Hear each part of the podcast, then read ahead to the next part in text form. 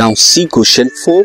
Question four में two parts हैं A and B first part को डिस्कस करते हैं।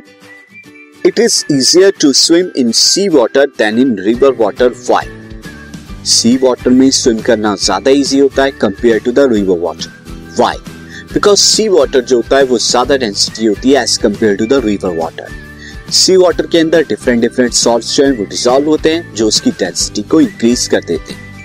जबकि रिवर वाटर एक फ्रेश वाटर होता है, वहाँ पर इस तरह के सॉल्ट्स नहीं डिजोल्व होते। होते भी हैं तो लेसर क्वांटिटी तो रिवर वाटर की जो डेंसिटी होगी, वो लेस होगी।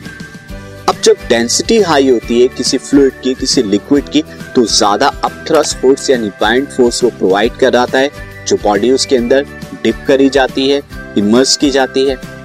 और जब आप वहाँ पर सिंक कम करेंगे बिकॉज़ ऑफ़ अपथ्रस्ट तो आप स्विम इजीली करेंगे। तो रीजन ही होगा since the sea water has higher density of water than river water also provide greater up thrust thus body sinks less in it and which way easily second part जो है what do you mean by relative density of substance what is its unit relative density का concept क्या है? देखिए relative density of a substance क्या होती है? Density of the substance upon density of water So, the relative density of a substance is the ratio of the density of given volume of substance to the density of equal volume of water. यानी जितना volume आपने substance का लिया, इस particular volume की density क्या है?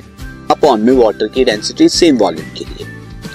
अब जब आप इसे कैलकुलेट करेंगे तो मैं आपको बता दूँ यूनिट लेस क्यों आएगा? यूनिट लेस आता है, क्यों आता है? देखिए, जब आप रिलेटिव डेंसिटी को कैलकुलेट करेंगे रिलेटिव डेंसिटी ऑफ़ ए ले लेते हैं तो यहाँ भी क्या हो जाएगा? डेंसिटी ऑफ़ ए अपॉन में डेंसिटी ऑफ़ वाटर अब दोनों डेंसिटी क्या है? दोनों चीज़ ए और ये वाटर दोनों डेंसिटीज है। यूनिट सेम होगी।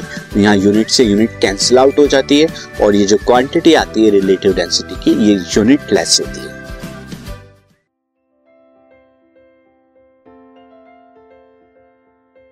This podcast is brought you by Hub Hopper शिक्षा अभियान अगर आपको ये पॉडकास्ट पसंद आया तो प्लीज़ लाइक शेयर और सब्सक्राइब करें और वीडियो क्लासेस के लिए शिक्षा अभियान के यूट्यूब चैनल पर जाएँ।